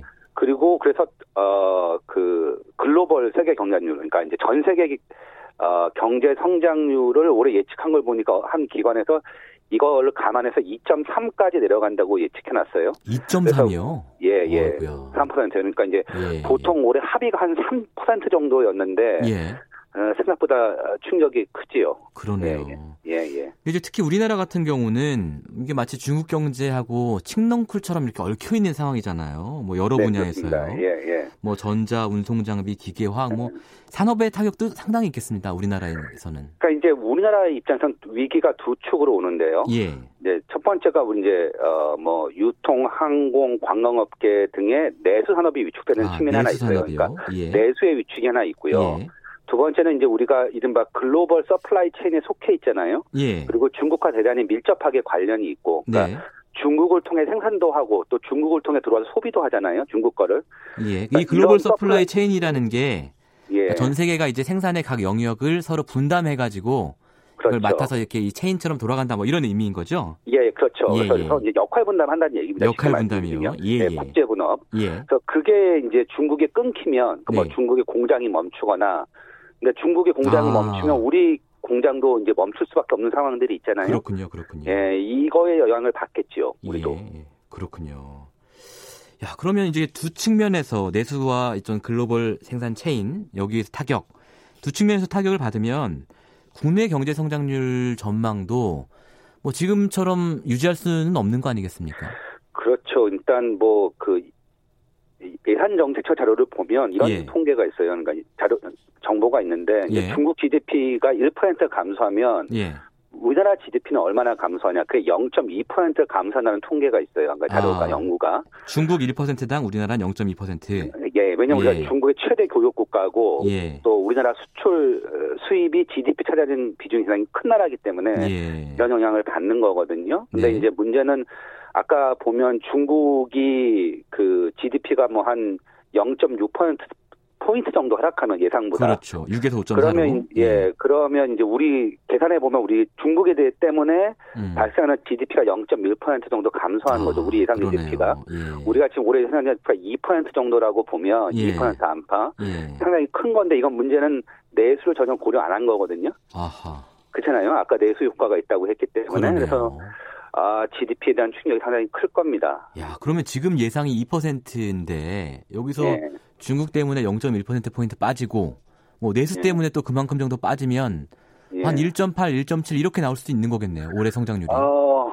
뭐 진짜 이건 예측이 지금 제가 뭐라고 말씀드릴 수 없는데 예. 이제 이 코로나 19 바이러스가 지금 이제 결국은 대구 지방에서 퍼져서 지금 전국으로 각 단으로 퍼지고 있잖아요. 예. 어떻게 될지 모르는 거죠. 이게 이제 빨리 음. 잡히면 음. 한 2주 내에 잡히면 네. 저희가 잘 해결할 수 있는 거고. 예. 아, 그게 아니면 더 힘들어질 거, 지겠죠. 예. 그렇군요. 자, 그러면 이제 뭔가라도 예. 해야 되는 상황이네요. 정부에서. 예, 그렇죠. 예, 예. 그래서 뭐 추경 편성 지금 아까 앞에 박지원 의원하고도 얘기했지만 네. 추경 편성 문제는 어떻게 보십니까? 그러니까 원래 이거, 이거에 대한 이제 일종의 교과서 같은 답이 있어요. 일단 뭐냐면 아, 첫 번째는 예. 예비비를 늘려라. 예비비. 예비비 사용해라. 그뭐 3조 4천억 정도 되는데요. 예, 예. 그 다음에 이제 기존 지출 중에 빨리 지출할 수 있는 걸 빨리 지출해라. 그래서 상반기 지출에 집중해라. 음. 왜냐하면 이제 추경은 핵심은 예. 천성하고 국회의 동의를 받았는데 시간이 걸리잖아요. 아. 더군다나 지금 우리가 4월에 총선이 있기 때문에 예. 어 이게 지금 원이 구성되고 언제 추경을 다룰 수 있을지 음. 사실 몰라요. 음. 따라서 일단 그게 답인데 예산을 조기 집행해라. 네, 예. 근데 제가 보기에 추경은 될 것 같아요. 근데 가장 큰 이유는 네. 이게 추경은 정치적 요소가 있어요. 그러니까 그렇죠. 뭐냐면 어떤 이슈가 터졌는데 정부가 추경을 안 해? 아 이거 의지가 없구나. 예. 이렇게 서로 공격도 하고 공격도 받거든요. 예.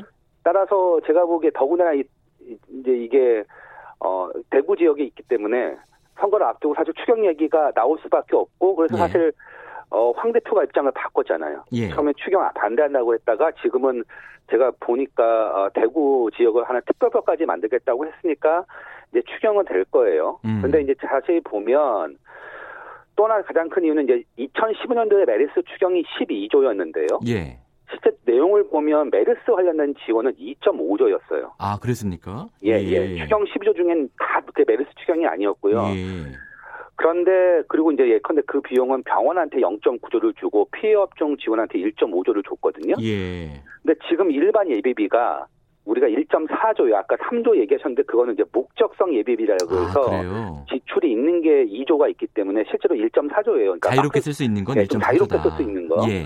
따라서 제가 보기에는 지금 우리 피해가 메르스 피해보다 훨씬 크다는 걸 예측 가능하잖아요. 예. 그래서 추경은 제가 보기엔 불가피할 것 같아요. 음, 그렇군요. 그래서 만약에 뭐 이게 정치적으로 잘 해결이 돼서 추경이 조기에 된다면 예. 이 돈은 어떻게 쓰는 게 맞겠습니까? 아까 사용처 얘기도 해주셨는데. 사실 이게 이제 문제인데요. 추경이 예. 제일 중요한 건 시기고요. 예. 그래서 국회가 논의를 결정을 하면 가능하나 빨리 집행하는 게 맞고요. 음, 시기가 일단 중요하다. 정, 예. 예. 정부도 사실은 안을 빨리 내야 돼요. 예. 예. 두 번째는 보통 예. 추경이 쓰이면 한 세 가지로 쓰입니다. 하나가 어, 세금을 좀 면제해주거나 이연해주는 거고요. 세금 면제. 예. 예. 그다음에 자영업자들을 상대로 한 자금 지원. 그러니까 이건 공짜가 아니고 돌려 받는 거죠. 그러니까 돈을 예. 빌려주고 그래서 자영업자들이 유동성 확보를 하게 만들고 일부 운영 비용을 지원해주는 거예요. 음, 음. 근데 제가 보기엔 이것만으로는 충분치 못해요. 가장 예. 중요한 건 뭐냐면 예. 이건 일종의 비용을 깎아주거나 이연해 주는 거잖아요. 네. 자영업자들이나 피해를 본 사람들한테 현금이 들어와야 돼요. 아. 그렇지 않겠어요? 그래야 자기가 어, 지출하는 것보다 자기도 자기 사업이 아니라 자기 개인을 위한 지출이 필요하잖아요. 예. 그렇기 때문에 제가 보기엔 이제 소비 쿠폰 얘기하고 있는데 음. 이 소비 쿠폰 얘기하는 이유가 네. 사실 이게 이제 소, 이걸 통해서 자영업자들 직접적으로 예. 어, 돈이 가게 하는 건데 네. 제, 가 보기에 지금 단계에서 또 하나 생각해 볼 필요가 있는 게 아주 예. 신중하게 지금, 예.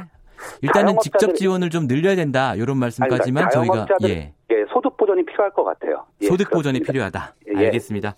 오늘 말씀 여기까지 듣겠습니다. 고맙습니다. 예. 최한수 경북대 경제통상학부 교수였습니다. KBS 일라디오 김경래 최강 시사 2부는 여기까지고요. 저는 잠시 뒤 3부에서 다시 뵙겠습니다. 일부 지역국에서는 해당 지역 방송을 보내드립니다.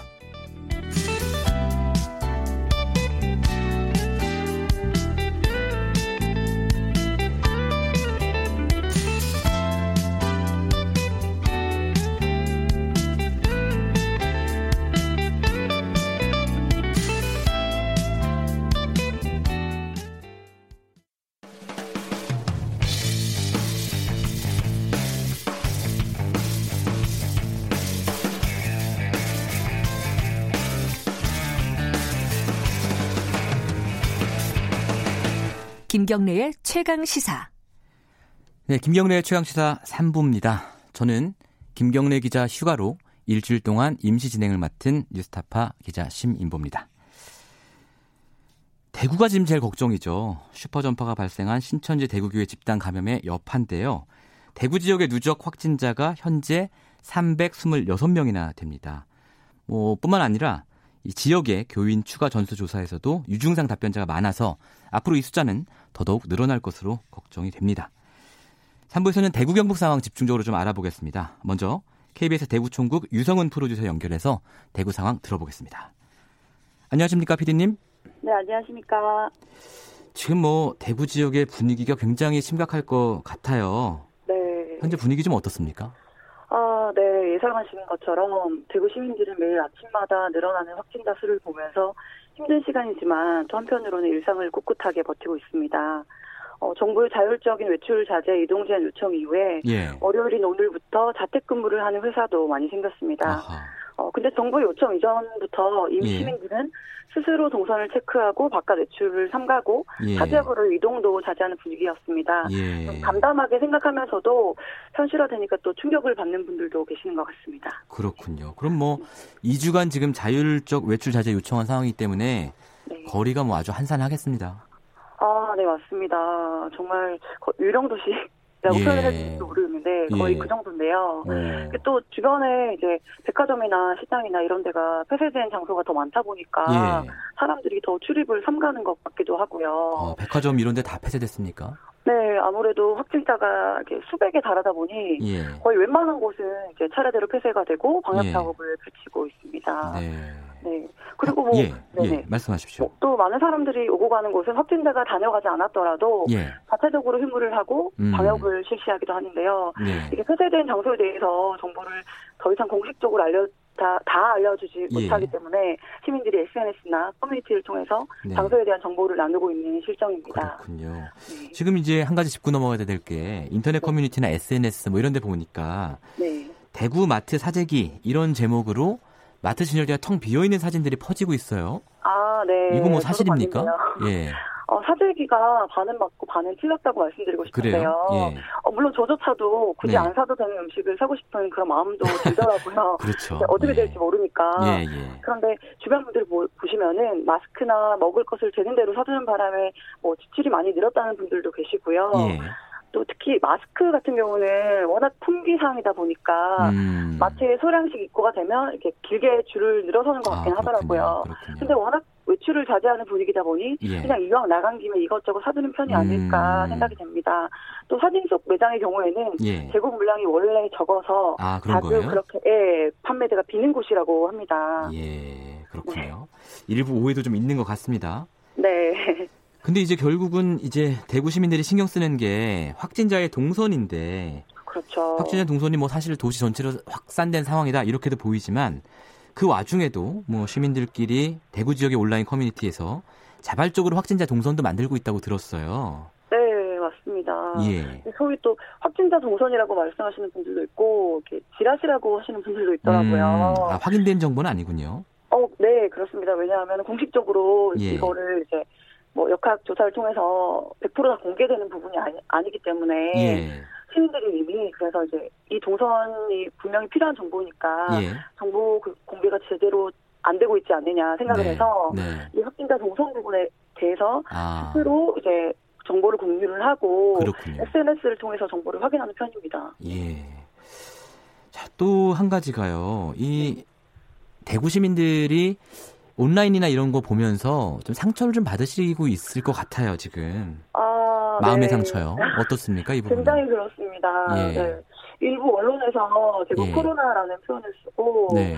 이제 막 대구에서 마치 예. 대구에서 발생한 역병인 양 취급하는 것 같아서 굉장히 씁쓸한데요. 예. 이게 편견과 오해를 조장하는 표현이기 때문에 음. 주의해야 한다고 봅니다. 네. 또 앞서 대구시장도 직접 나서서 네. 대구 폐렴이나 대구 코로나 같은 표현을 자제하고 또 대구에 방문했다는 이유로 코로나19에 감염된 것처럼 그렇게 사용하는 걸 제한해 달라라고 밝힌 네, 바가 네, 있습니다. 그랬죠. 예, 네. 그랬죠. 혐오 표현, 지역 편견 표현은 좀 자제해야겠습니다. 말씀 네. 잘 들었습니다. 네, 감사합니다. 지금까지 KBS 대구총국의 유성은 프로듀서였습니다. 바로 이어서 대구 소식 더 들어보겠습니다. 뭐 가장 걱정인 게 지금 뭐 유치원이나 학교 다니는 아이들의 안전인데요. 지금 뭐 교육부도 전국의 유치원과 초중고교 개학을 3월 9일까지 연기하기로 했죠. 예, 특히 이제 감염자가 속출해서 감염병 특별 관리지구로 지정된 대구, 경북, 청도 이 지역의 학교들이 걱정이 됩니다. 이 얘기를 강은희 대구교육감 연결해서 들어보겠습니다. 교육감님 안녕하세요. 네, 안녕하세요. 강은희 대구교육감입니다. 뭐 다른 지역은 오늘... 어제 결정이 네. 됐는데 대구 네네. 지역은 뭐 이미 21일에 어, 선제적으로 유치원과 학교 개학을 연기를 했습니다. 네, 맞습니다. 그때 이미 뭐 심각한 상황이라 판단하셔서 그러신 거죠? 그렇 죠. 저희 대구에는 17일 첫 확진자가 발생하면서 예. 어 이분의 동선이 굉장히 심각한 부분이어서 예. 18일부터 대구에는 굉장히 그 대구시를 비롯해서 어 대책 회의를 계속 했었는데요. 네. 매일매일 확진자 수가 급격하게 느는 시점이어서 어 저희는 불가피하게 20날 그 내용을 결, 최종 결정을 그렇군요. 했습니다. 예. 현재까지는 3월 9일 날로 연기되어 있는 걸로 되어 있는데요. 3월 9일 날 네. 계약을 하는 건데 네, 이 날짜가 더 늦춰질 가능성도 있습니까? 아주 신중하게 그 부분에 대해서도 검토를 하고 있습니다. 예. 어, 학교라는 곳이 통상적으로 어느 정도의 안전이 확보가 되어야 되기 때문에 단 한 명의 어, 아이들에게도 문제가 있으면은 전체 학생에게 확산되는 속도가 굉장히 빠릅니다. 음. 그 부분 때문에 현재까지는 3월 9일에 등교하도록 예. 연기했지만 추후 상황을 봐서 어, 조금 더 적극적인 조치가 필요할 수도 있겠습니다. 아, 가능성은 일단 열어두신 거고요. 네네. 자, 근데 이제, 어, 이게 계약이 미뤄지면 사실은 수업 일수 채우는데 좀 문제가 생기는 거 아니에요?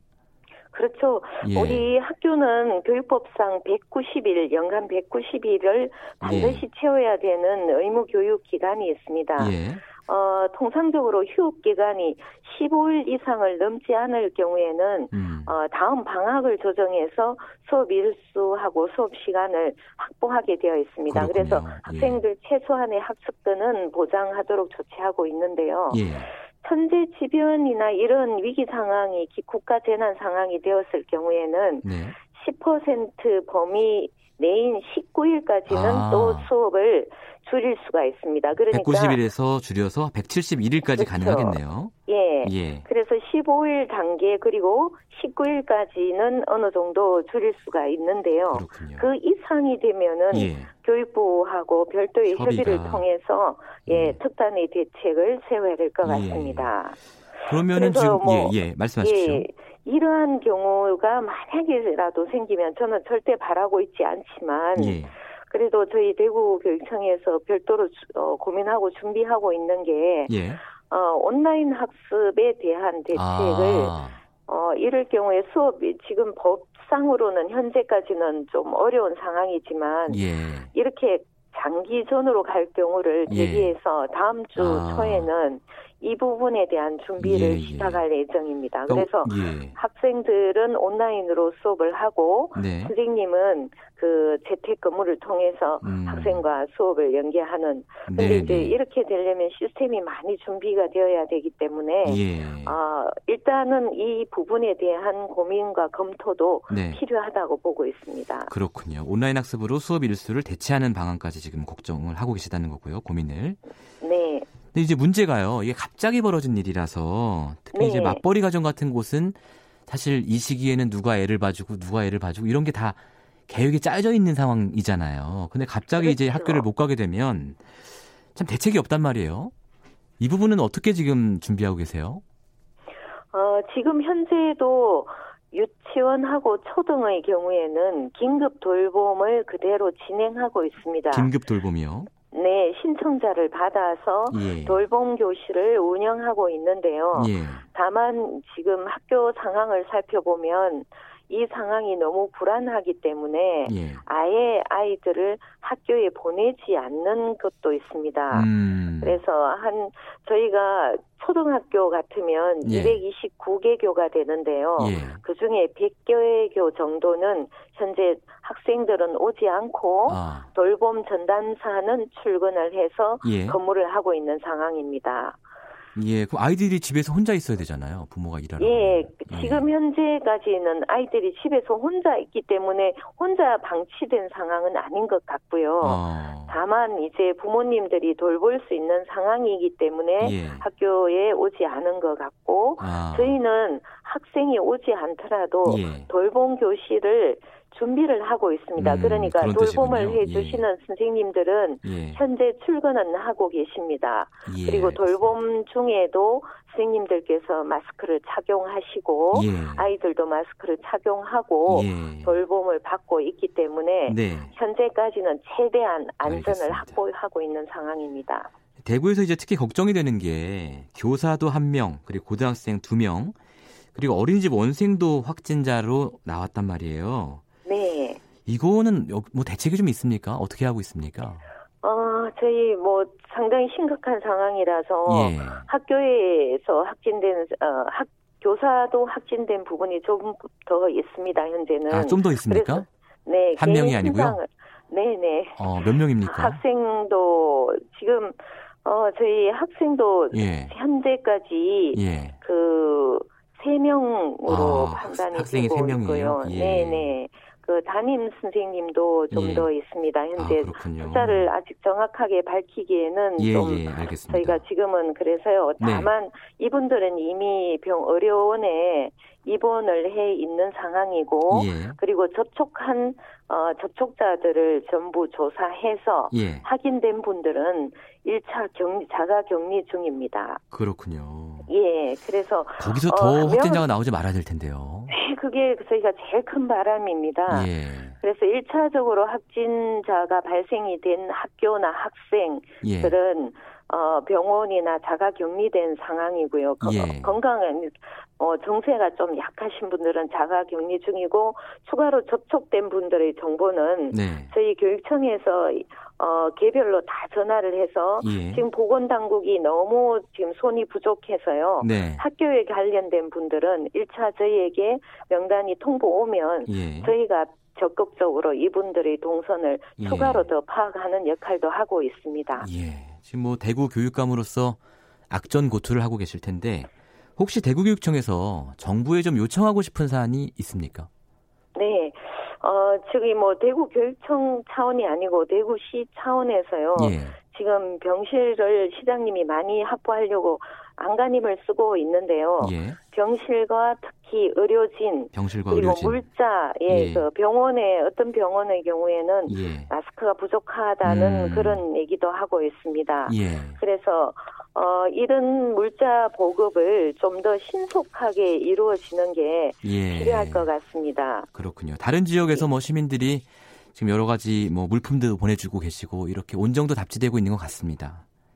네, 저희도 보건교사 전국 보건교사 협회에서 예. 어린이용 마스크와 음. 성인용 마스크 3만 개를 확보해서 예. 오늘 전달하러 오신다고 해서 그랬군요. 정말 감사하게 생각하고요. 예. 또 학교에 쓸 세정제도 기업체에서 지금 저희에게 그 지원해 주겠다고 연락이 오셨습니다. 예, 그렇군요. 예, 어, 여러분들께 감사드리고요. 예. 어, 이 위기를 잘 모면하기 위해서 시민들의 적극적인 협조 그리고 학교를 믿고 신뢰하는 마음도 필요한 것 같습니다. 저희도 네. 최대한 더 이상 전파가 되지 않도록 네. 어, 매사를 신중하게 보고 신속하게 알겠습니다. 진행하고 있습니다. 네, 오늘 말씀 잘 들었습니다. 감사합니다. 네, 감사합니다. 지금까지 강은희 대구 교육감이었습니다.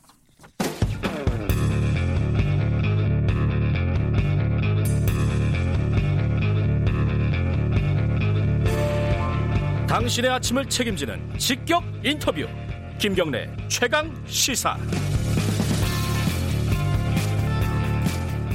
네, 이번에는 코로나19 바이러스의 의학적인 측면에 대해서 저희가 좀 더 알아보겠습니다. 가천대 길병원 감염내과 엄중식 교수 연결돼 있습니다. 교수님 안녕하세요. 예, 안녕하십니까. 이 정부가 감염병 위기 경보 단계를 격상을 했, 했지 않습니까? 최고 단계인 심각으로요. 어떤 의미가 있는 것입니까, 이게? 뭐, 이, 현재는 어, 전국적으로 완전히 확산된 상황은 아닙니다. 그렇지만, 어, 확산 가능성이 매우 높다고 전문가들은 판단을 하고 있고 예. 여기에 따라서 이제 심각 단계로 격상을 권 어, 권고를 했습니다 정부 당국에 예. 이것이 받아들여진 거고 이렇게 되면은 어, 첫 번째로는 이동 제한과 관련된 그 정책을 좀 더 적극적으로 사용할 수 있는 부분이 있습니다. 이동 제한이요. 예. 네, 지금 저희가 생각하기에는 어, 이번 주에 확진자가 훨씬 더 많이 나올 가능성이 매우 높다고 보고 아, 있고요. 그렇군요. 그렇지만 지금 이 접촉의 고리를 끊지 않으면 예. 어, 그 다음 주, 그 다음 주에는 더 많은 대유행이 일어날 가능성이 매우 높다고 보기 때문에 예. 어, 이런 자발적인 이동 제한을 좀 적극적으로 예. 어, 권고를 하고 있습니다. 그러니까 그렇군요. 어, 직장이나 뭐 이런 학교나 이런 것들을 개원하거나 네. 뭐 휴교하는 것과 관련된 선택의 폭도 넓어지고 음. 그리고 이제 직장을 쉬는 경우에도 네. 어, 이뭐 정, 공식적으로 병가를 내지 않더라, 병가나 휴가를 내지 않더라도 예. 인정이 되는 뭐 음, 그런 정도의 음. 광범위한 그런 자발적 이동 제한이 필요한 상황이라서 예. 이 부분이 좀 쉽게 자리를 잡을 수 있을 것 같다 생각을 하고 또 하나는 네.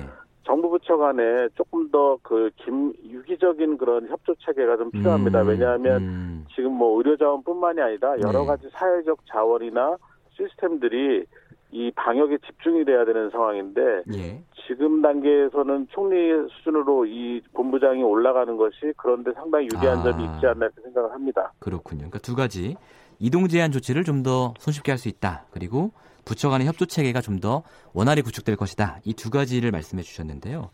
아까 말씀 중에 대유행 말씀도 하셨는데요. 지금 상황에서 지금 602명인데 확진자가 1000명을 돌파하는 것은 거의 기정사실이라고 봐도 되겠습니까? 네, 뭐 전체 확진자가 1000명 이상 될 거는 뭐 거의 아, 기정사실이라고 보고 있고요. 문제는 어, 하루 확진자가 1000명 예. 이상 나오는 그런 상황이 될까봐 굉장히 우려를 하고 있습니다. 하루 확진자 1000명이요? 네, 그러니까 지금 이 이동 제한의 그 가장 그 목표가 뭐냐 하면은 예. 결국 물리적으로 거리를 떨어뜨려서 예. 앞으로의 확진자가 나오는 감염된 부분을 최대한 줄이는 거거든요. 예. 지금 이제 100명 단위로 나오는데 예. 여기서 연결고리를 끊지 않고 더 많은 확진자가 수만 명 단위로 나오면 하루 확진자가 천 명 단위로 나오는 것도 불가능하지가 아, 않습니다. 그래서. 굉장히 중요한 시기라고 보겠습니다. 예. 어제 이제 중앙사고수습본부에서 발표한 걸 보니까요. 어, 지금까지는 이제 봉쇄 전략을 사용을 해왔다면, 어, 심각 단계에서는 완화 전략을 사용하는데, 봉쇄 전략도 여전히 유효하다. 왜냐하면 특정 종파에서만 발생하고 있기 때문에요. 이런 얘기를 했는데, 이그 부분은 어떻게 평가하십니까? 예, 뭐, 그 전문가들의 의견하고 동일한 상황이고요. 아, 그렇습니까? 결국 예. 뭐 검역이나 또는 예.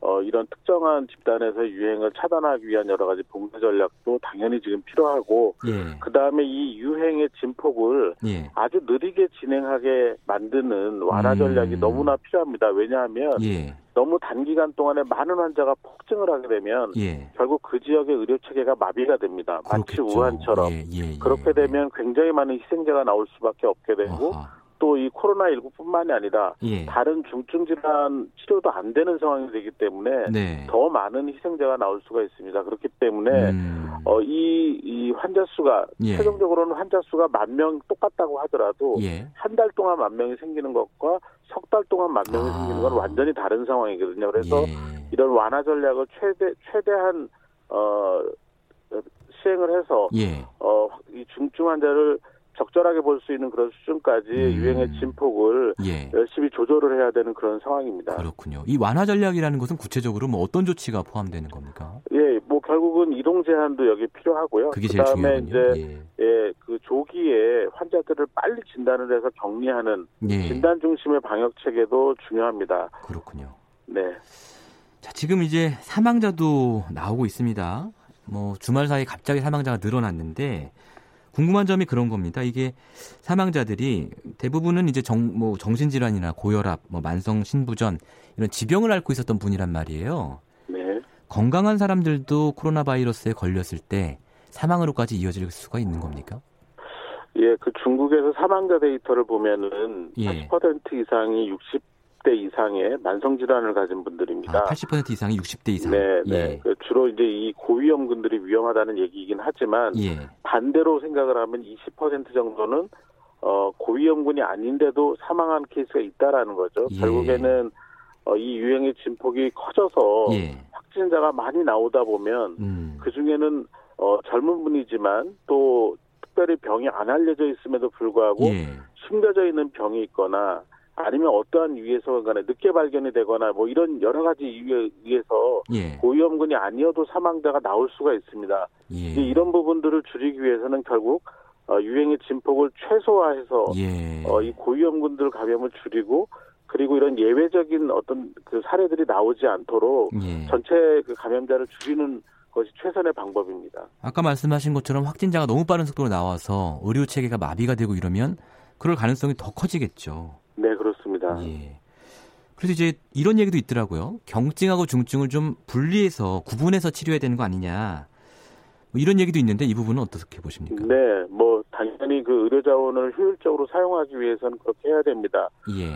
어, 실제로 코로나19 환자의 한 80% 정도는 경증으로 알려져 있습니다. 그러니까 예. 특별한 치료를 하지 않고 잘 쉬고 어, 뭐 수액이나 이런 보존적 요법만 잘해도 완치가 가능하다는 얘기고요. 예. 그래서 이 경증 환자 치료하는 의료기관과 중증 환자를 치료하는 의료기관을 좀 분리해서 음. 운영을 할 필요가 지금 있는 상황이고요. 네. 환자가 많이 생긴다면은 네. 어, 꼭 병원이 아니더라도 네. 어, 격리를 해서 환자를 관리할 수 있는 그런 시스템을 좀 구축을 해야 됩니다. 아. 예를 들면 예. 우리 우한 교민분들이 철수를 한 다음에 예, 예. 어, 이 시설에 들어가셔가지고 14일 동안 격리하고 그랬죠. 나가셨지 예, 않습니까? 예, 예. 이제 이런 겨, 이런 시설 병원이 아니지만 자가 격리가 가능한 시설에 어, 경증 환자분들을 모시고 여기에 의료진이 들어가서 네. 어, 관리를 해드리는 그런 방법도 음. 또 다른 대안이 될 수 있을 것 같습니다. 이게 의료기관에서 무조건 그 예. 입원을 시키려고 하다 보면은 예. 병상을 많이 확보하는 과정에서 기존의 질환을 갖고 있는 환자분들이 아, 다른 병 받을 가능성이 분들. 있습니다. 예, 그리고 예. 병원에 감염이 유행을 할 그런 가능성도 있기 때문에 예. 이제 그렇게 되면 아까 말씀드린 의료기관의 그 진료 기능이 마비되는 상황이 생겨서 네. 이런 그 조금 다른 방법도 고려를 해볼 음. 필요가 있습니다. 경증 환자 같은 경우는 무조건 병원에서만 치료하는 것이 능사는 아니다 이런 말씀이시고요. 네 그렇습니다. 자 이제 치료법이 궁금합니다. 지금은 뭐 칼레트라라는 에이즈 치료제, 뭐 혹은 말라리아 치료제를 쓰고 있다고 하는데요. 이거 쓰면 되는 겁니까? 그러니까 이게 이제 확실한 치료 효과 그러니까 이 우리가 인플루엔자에 감염이 되면 타미플루 처방을 받으시지 않습니까? 네네네. 이렇게 확실한 치료제라고 보기는 어렵습니다. 그렇지만 음. 여러 가지 연구 결과나 또 네. 우리나라에서 확진자들에게 투여한 결과에 의하면 예. 중증으로 진행하거나 또는 어 중증 고위험군 환자에서의 중증 가능성을 낮춘다고 되, 어 있기 때문에 예. 어 이런 그 나이가 많으신 분들 또 기저질환이 있는 분들에게는 좀 적극적으로 투여를 검토하고 있고 그것을 이제 지침으로 만든 상태입니다. 예. 뭐 타미플루처럼 꼭 여기에 들어맞는 약 이거는 뭐 지금 개발이 되고 있기는 있는 겁니까? 개발 과정에 이제 들어갔는데 예. 실제로 이런 약제를 개발하는 거는 굉장히 기술적인 어려움이 있고 예. 또 환자한테 적용할 때는 안전성을 봐야 되기 때문에 네. 아무리 짧게 잡아도 6개월에서 1년 정도 걸립니다. 사실 아. 근데 그렇게 되면 이번 유행이 이미 결판이 나와 나 있는 상황이기 때문에 예. 이번 유행에 적용하기는 어려울 것 같습니다. 그렇군요.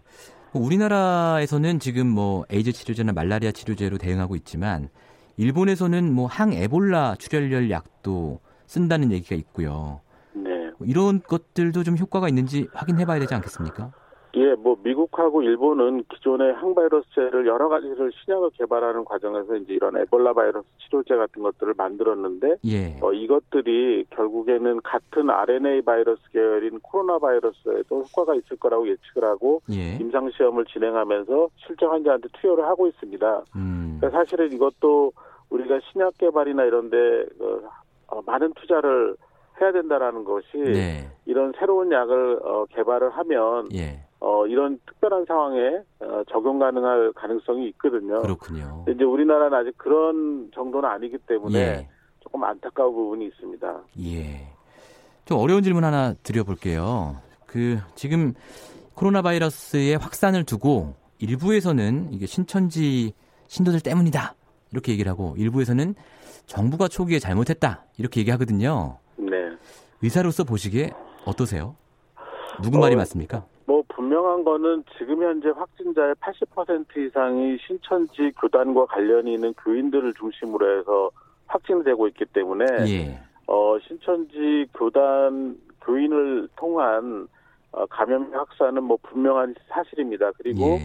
어, 알려지지 않은 역학적 고리를 가지는 확진 환자들도 지금 역학 조사를 하다 보면 결국 신천지와의 관계가 음. 확인되는 경우가 지금 꽤 있습니다. 그렇군요. 그렇기 때문에 예. 어, 이 신천지 교단과의 그 관계는 뭐 분명한 사실이고 예. 그, 그렇기 때문에 이 신천지 교단이 적극적으로 협조를 정부에 해야 됩니다. 그래서 예. 교인을 보호하고 전국적인 확산을 막아야 되는 어, 의무가 있습니다. 예. 어, 그런데 이게 정부가 그러면 과연 이 방역적 방역에 실패를 한 것이냐 네. 이 부분은 조금 고민해야 될 부분이 많습니다. 왜냐하면 실제로 우리가 이 초기 방역 단계에서는 상당히 성공적으로 조절을 잘 해왔습니다. 그런데 예. 이제 어, 지난주를 기점으로 해서 확진자가 갑자기 늘어나는 이런 상황이 됐는데 네네. 네. 예상했던 시나리오 중에 하나입니다. 그렇지만 예. 중간 과정에서 예. 어떤 그 대국민 메시지를 너무 낙관적으로 보낸 점이라든지 네, 네, 네. 그다음에 또 이렇게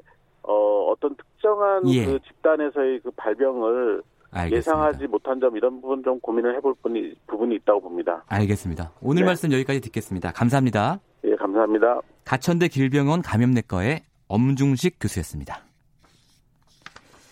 자, 오늘 2월 24일 월요일 KBS 일라디오 김경래 최강시사 여기까지입니다. 저는 김경래 기자 대신 이번 주 진행을 맡은 뉴스타파 기자 심인보였습니다. 내일 아침 7시 20분 다시 돌아오겠습니다.